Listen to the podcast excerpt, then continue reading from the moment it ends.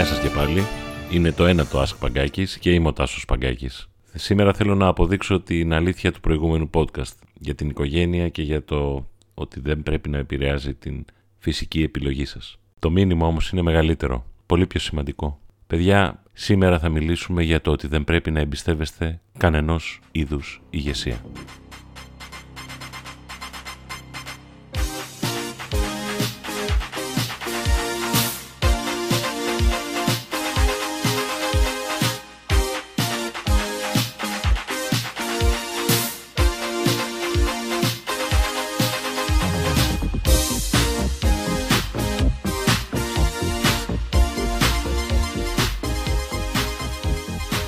Δεν έχουμε πολλά να σας πούμε.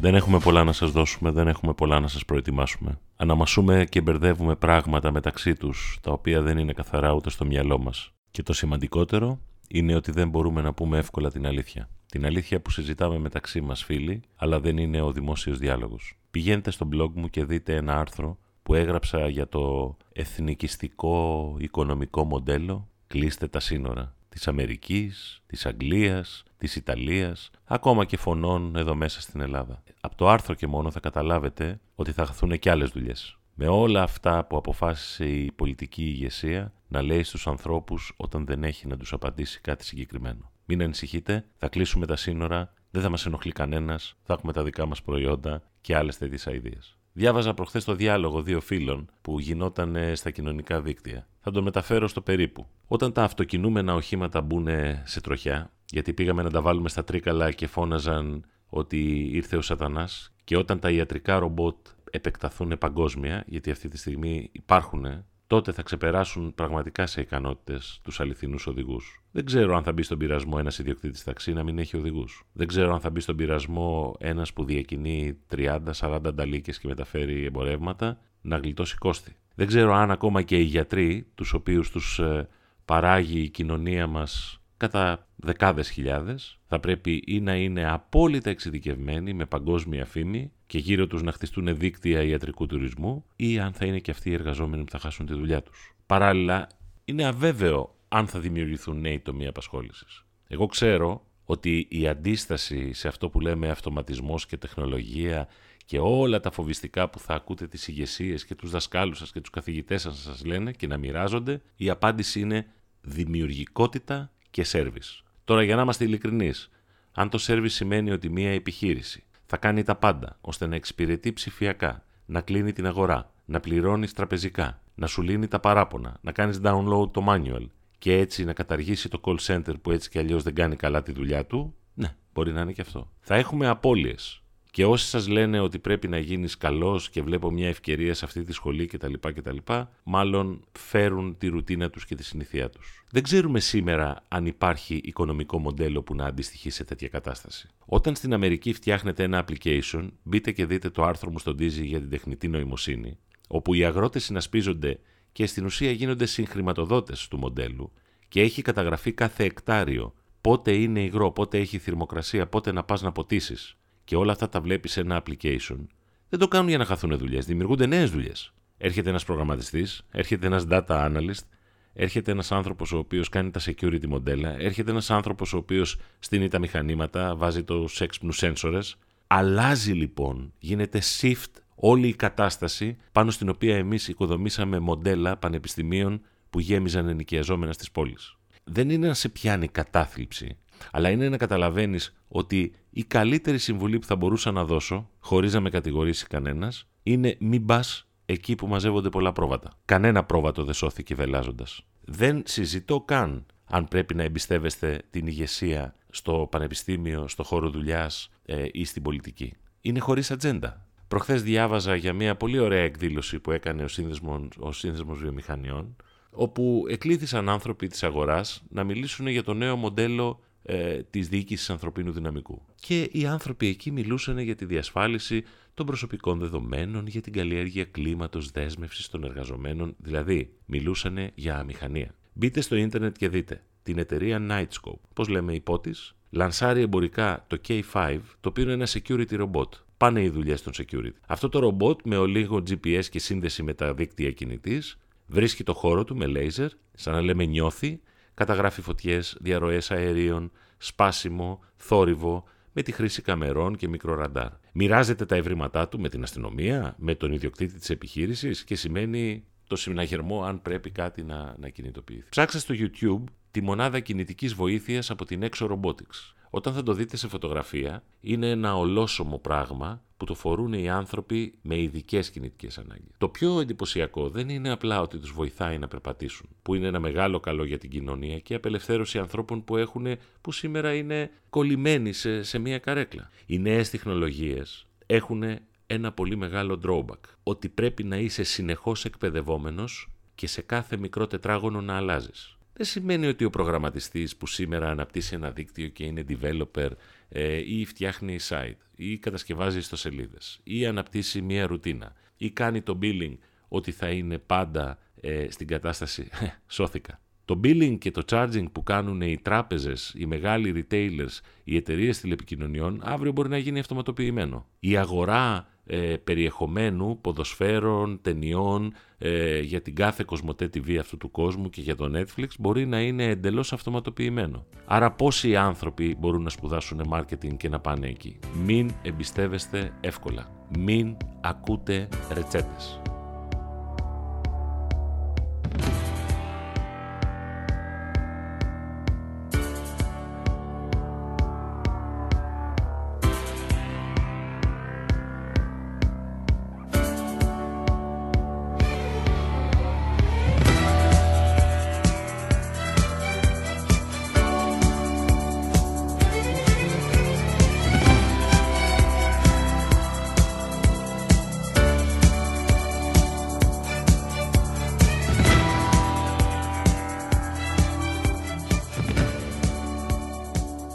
Εκτός λοιπόν από το ψέμα του κλείστε τα σύνορα, εκτός από το ψέμα τόσα πανεπιστήμια έχουμε, ελάτε γιατί αυτό είναι το καλό πράγμα, εκτός από το ψέμα των διαφόρων ηγεσιών που απλά αναμασούν κουβέντες, υπάρχουν και ορισμένα πράγματα τα οποία πρέπει να προσέξετε εσείς. Πρώτον, δεν καταλαβαίνω ποτέ γιατί ενώ στην Ελλάδα λέμε ότι ο τουρισμός είναι η βαριά μας βιομηχανία, όλα τα παιδιά που γνωρίζω από το Πυραιός, από το Οικονομικό Πανεπιστήμιο, από το Αμερικάνικο Κολέγιο, όλοι θέλουν να πάνε στις πολυεθνικές και κανένας δεν συζητάει για τον τουρισμό, για τη μετατροπή περιοχών σε χώρους ευκαιρίας, για την ανάδειξη τοπικών συνηθιών προϊόντων, πολιτιστικών προϊόντων. Και ενώ καταλαβαίνουμε ότι η τεχνολογία όλα αυτά μπορεί να τα κάνει scale-up, εμείς είμαστε όλοι μαζεμένοι σε 10 event για startup εδώ στην Αθήνα, σε 5 ημερίδες, σε 8 καριέρες ε, και σταδιοδρομίας εκδηλώσεις.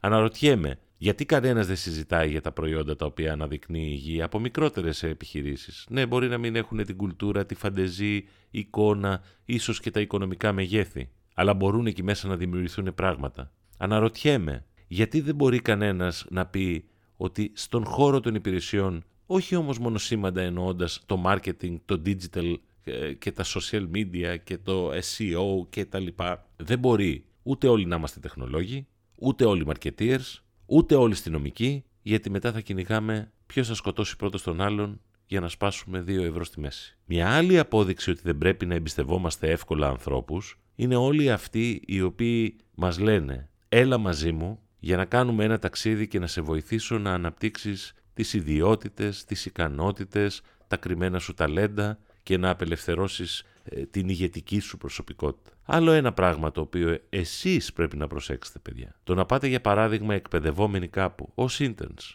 που είναι θεάρεστο πράγμα γιατί θα δείτε κάτι το οποίο δεν το γνωρίζετε. Δεν έχει σχέση με τη θεωρία. Ή να πάτε να γίνετε η μεντής κάποιου ανθρώπου εθελοντή, επαγγελματία, αυτό είναι δικιά σας επιλογή. Ξέρετε πόση ευθύνη έχει αυτό επάνω σας, από το να περιμένετε κάποιος να σας δώσει το χαπάκι της σωτηρίας. Άλλο ψέμα που δεν πρέπει να εμπιστεύεστε. Θα πας εκεί γιατί εκεί έχει καλύτερα λεφτά. Λοιπόν, να σας το ξεκαθαρίσω, αν και τρώω κάτι από το editorial board του podcast μου. Θα πληρωνόμαστε όσα αξίζει η εικόνα, η εξειδίκευση και η προστιθέμενη αξία που δίνουμε. Δεν θα μας σώσουν πολιτικές, πτυχία, εικόνα πανεπιστημίων ή προσωπικό ψηφιακό προφίλ ή σε brand ambassador ή σε influencer πια. Διότι τα ίδια πράγματα που σκεπτόμαστε Υπάρχει ένας πληθυσμός παγκόσμια που ξεκινάει από το μηδέν και έχει το μαχαίρι στα δόντια να πετύχει και βρίσκεται η Ινδική εταιρεία να γίνεται managed services provider στη Ρουμανία για 140 εκατομμύρια δολάρια και να χάνει τη δουλειά η Ευρωπαϊκή εταιρεία. Υπάρχει ένα καινούριο startup στη Βοστόνη που παίρνει network virtualization σε εταιρεία τηλεπικοινωνιών στη Βουλγαρία. Υπάρχει απλά μια φήμη για τους Έλληνες μηχανικούς, υπάρχει μια φήμη για τους Έλληνες οικονομολόγους, υπάρχει μια φήμη για τους Έλληνες τραπεζίτες και το εμπορικό τους, ας το πούμε, και επιχειρηματικό δαιμόνιο, αλλά ξέρετε όλα αυτά δεν έχει να κάνει με την προσμονή κάποιου ότι αν πάω στην πολυεθνική και αν κάνω αυτό το μεταπτυχιακό, τότε αυτόματα ανεβαίνει ο μισθός μου και εγώ θα έχω. Πρέπει να το καταλάβουμε αυτό. Οι εταιρείες οι οποίες έχουν την αμηχανία να πούνε ότι sorry παιδιά, αγκώσαμε, δεν έχουμε λεφτά, δεν έχουμε πρόσβαση σε δανεισμό, έχουμε χτυπηθεί στις τιμές, έχουν ακριβήνει οι πρώτες μας ύλε, δεν μπορούμε να προσλάβουμε κόσμο. Ασχέτως αν κάνουν το ρόλο αυτά εταιρικές κοινωνικές ευθύνες και θα πάρω 10 interns και θα τους παιδεύω για 5-6 μήνες. Και καλά κάνουν, πραγματικά καλά κάνουν, γιατί θα πάρετε εμπειρία. Εμπειρία, επαναλαμβάνω, που δεν την έχετε. Δεν μπορείτε όμως να έχετε την προσμονή ότι επειδή εγώ ζούσα με δύο PlayStation, ένα Xbox 4 Κάιρι ε, νούμερο 3 και 4 ε, και με πηγαίνανε και στο μπάσκετ και στην κιθάρα και στο καράτα και στα αγγλικά και το ένα και το άλλο. Υπάρχουν παιδιά τα οποία ξεκινάνε από πολύ χαμηλά, που δουλεύουν, που μοιράζονται δωμάτια. Όλα αυτά τα ψέματα τα συντηρούν οι λεγόμενες ηγεσίες, που εμένα μου τις πάνε. Αλλά δεν μπορεί εσείς που είστε νέα παιδιά αμήχανα να μην ψάχνετε και επειδή το σύστημα σας λέει στριμωχθείτε ή στο Δημοκρίτιο ή στο Θεσσαλονίκη ή στην Πάτρα ή οτιδήποτε να λέτε τι να κάνω εγώ εδώ μπήκα. Και ένα επόμενο ψέμα, το οποίο είναι πάλι δικιά σας ευθύνη να το ανακαλύψετε, είναι ότι από 18 ετών πρέπει κάθε μήνα που λέει ο λόγος να αποκτάτε μία ικανότητα. Ένα, τεχνικό αντικείμενο να το κατακτάτε. Εντάξει, πήρατε υπολογιστή. Το σκίσατε το YouTube, το σκίσατε το chat, σκίσατε τη συσκευή στο Viber, μπράβο, κάνατε όλες τις εικονίτσες κτλ. Ένα ρημάδο Excel μπορείς να το ανοίξεις. Μία παρουσίαση, έστω τριών σελίδων μπορείς να κάνεις. Γιατί πλέον δεν είναι μόνο ότι κάποτε κάναμε public speaking μόνο στον τύρι. Ε, τώρα στο ζητάνε και στο ελληνικό πανεπιστήμιο. Πώς θα γίνει; Επειδή είσαι φοιτητής και μπήκες στην Πάτρα και έχει την καλή φήμη, γιατί εκεί απ' έξω υπάρχει ένα εργοστάσιο μικροεπεξεργαστών και επειδή πήγες στην Κρήτη που κάνει τις συνεργασίες του τι διεθνεί, νομίζεις δηλαδή ότι αυτό αρκεί; Επόμενο ψέμα, το οποίο το λένε περισσότερο οι επιχειρηματικές ηγεσίες. Δεν βρίσκουμε ταλέντο. Έχετε προσαρμοστεί, παιδιά; Έχετε κάνει ψηφιακό μετασχηματισμό της επιχείρησής σας; Ξέρετε αν το sourcing γίνεται online; Έχετε ξεσκαρτάρει την αντίσταση των παλιών μυαλών; Έχετε εκπαιδευτικά προγράμματα; Ξέρετε ποιος κάνει induction στους νέους εργαζόμενους και ποιος ανακαλύπτει το ταλέντο; Έχετε δεσμεύσει αυτή τη στιγμή ότι έχετε κάνει όλα τα savings που χρειάζονται από τις πατάλες; Έχετε ψάξει τα own media για να μην πετάτε λεφτά στα paid media της διαφήμισης; Που δεν αποδίδουν και εκεί στριμώχνονται άνθρωποι οι οποίοι τι να κάνουν, είναι νέα παιδιά, τελειώσαν το πανεπιστήμιο και έχουν την ελπίδα ότι θα βρουν εδώ πέρα σε μια καλή εταιρεία δουλειά και δεν θα χρειαστεί να φύγουν. Γιατί δεν θέλει να τους αφήσει το αγόρι ή το κορίτσι τους ή οι γονείς τους ή γιατί εδώ στο σπίτι τουλάχιστον τρώμε κανένα σουβλάκι το Σαββατοκύριακο. Και εδώ είναι η Ελλάδα και είναι ο ήλιος κτλ. κτλ.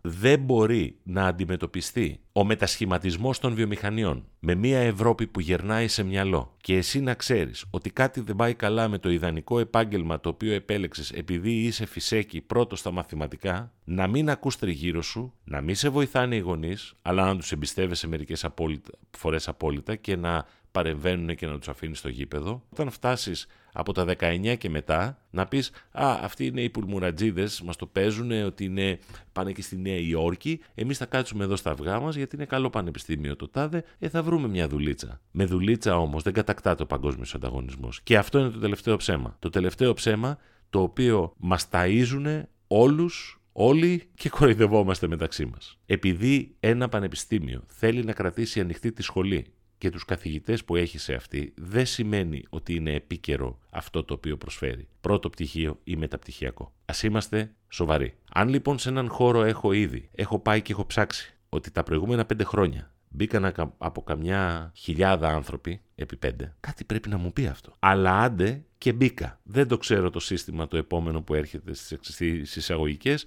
αλλά δεν πειράζει. Το νόημα είναι το εξής. Εγώ θα μείνω να κάνω μόνο αυτό. Τι μου λείπει σε ξένες γλώσσες, σε χειρισμό απλοϊκών πραγμάτων γύρω από τους υπολογιστές; Μήπως πρέπει να κάνω αλλαγή; Μιλάω, ακούω, ψάχνομαι. Αυτό σημαίνει ότι όσο δεν μπορείς να εμπιστευθείς ανθρώπους που άσπρισαν τα μαλλιά τους, είναι λίγοι αυτοί που εξελίσσονται. Και έχω γνωρίσει και καθηγητές και πολιτικούς που πραγματικά εξελίσσεται το μυαλό τους. Αλλά αυτοί δεν ορίζουν το συνολικό σύστημα διακυβέρνησης μιας χώρας, μιας κοινωνίας, των εκπαιδευτικών, των οικονομικών θεσμών. Και ούτε όλες οι επιχειρήσεις μπορούν να είναι καλές. Εδώ λοιπόν σημαίνει ότι όλο αυτό το πράγμα καθαρίζει μόνο αν ο υποψήφιος εργαζόμενος που θα χτίσει την καριέρα του και το μέλλον του έχει στον ποπό μυρμηγκάκια. Κάτι δεν του κάθεται καλά. Δεν μπορώ εγώ να σε πάρω από το χέρι να σε ταΐσω από ανία, να μου αράξεις τον καναπέ, να χαθείς τις συσκευές σου στη βαριεστημάρα σου, να κάνεις ένα ντεμαράζ, να μπεις σε κάποιο πανεπιστήμιο και μετά να λες: Γιατί μας λένε ότι δεν έχουμε τις δεξιότητες, Γιατί, Γιατί δεν είσαι ευπαρουσίαστο,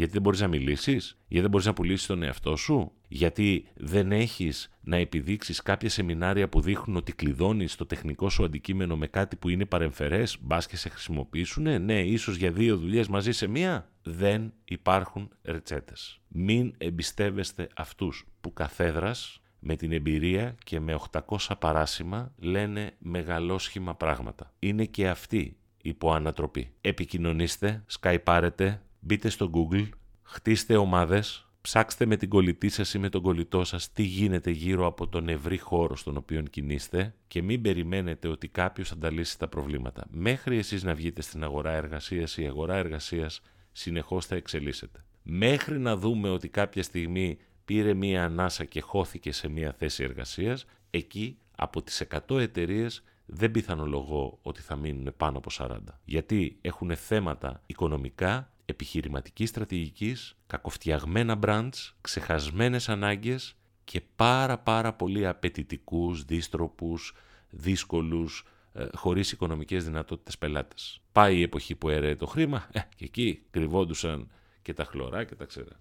Αν πάτε και δείτε τι λένε ακόμα και οι λεγόμενοι παγκόσμιοι έτσι leaders, πάει ο κύριος Τζακ Μα στον Ταβός και λέει παιδιά οι μικρομεσαίες επιχειρήσεις είναι που ωφελούνται μέσα από το ίντερνετ ασχέτως αν εσύ που ακούς και μπορεί να είσαι ένας μικρομεσαίος δεν έχεις ούτε ίντερνετ site. Μην σκέφτεστε να σταματήσετε το παγκόσμιο εμπόριο. Δεν κάνει αυτή την πολιτική διατύπωση πιθανώς για να σκουντήσει τους Αμερικανούς και τον Τραμπ και όλους αυτούς έχει καταλάβει ότι το προϊόν του ήδη δυναμώνει, είναι ανίκητο. 197 δισεκατομμύρια το χρόνο μόνο το κινέζικο fashion στο e-commerce. Σου λέει όμως, αν χαθούν αυτοί οι οποίοι κινούν προϊόντα, αγοράζουν, φέρνουν, μεταπολούν κτλ., τελειώσαμε. Σου λέει ο διευθύνων σύμβουλος της Google ότι, παιδιά, χρειάζομαι περισσότερες γυναίκες γιατί χρειάζομαι την, την πνευματική τους ενσυναίσθηση. Θέλετε να το λέει γιατί πρέπει να καλύψει μια σειρά από που έχει δεχθεί από προηγούμενες, ε, από ε, former employees που ήταν γυναίκες; Μπορεί. Είναι όμως σίγουρο ότι και στην Ευρωπαϊκή Ένωση, αν μπείτε να δείτε τις ανακοινώσεις, στα προγράμματα που έχουν σχέση με την τεχνολογία, ζητούν γυναίκες.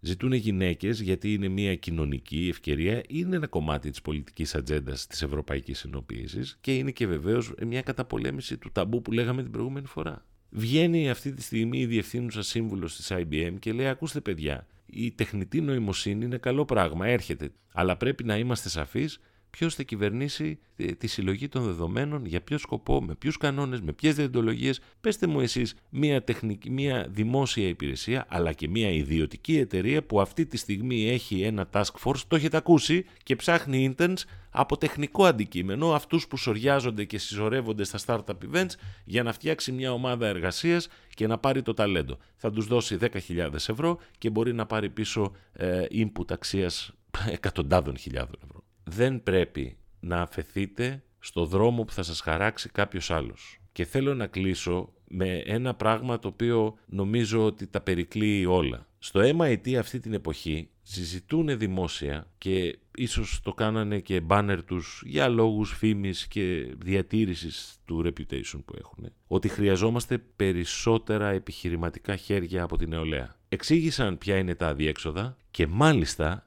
είπαν ότι ακόμα και από το Optimum Technological Development έχουμε productivity drop.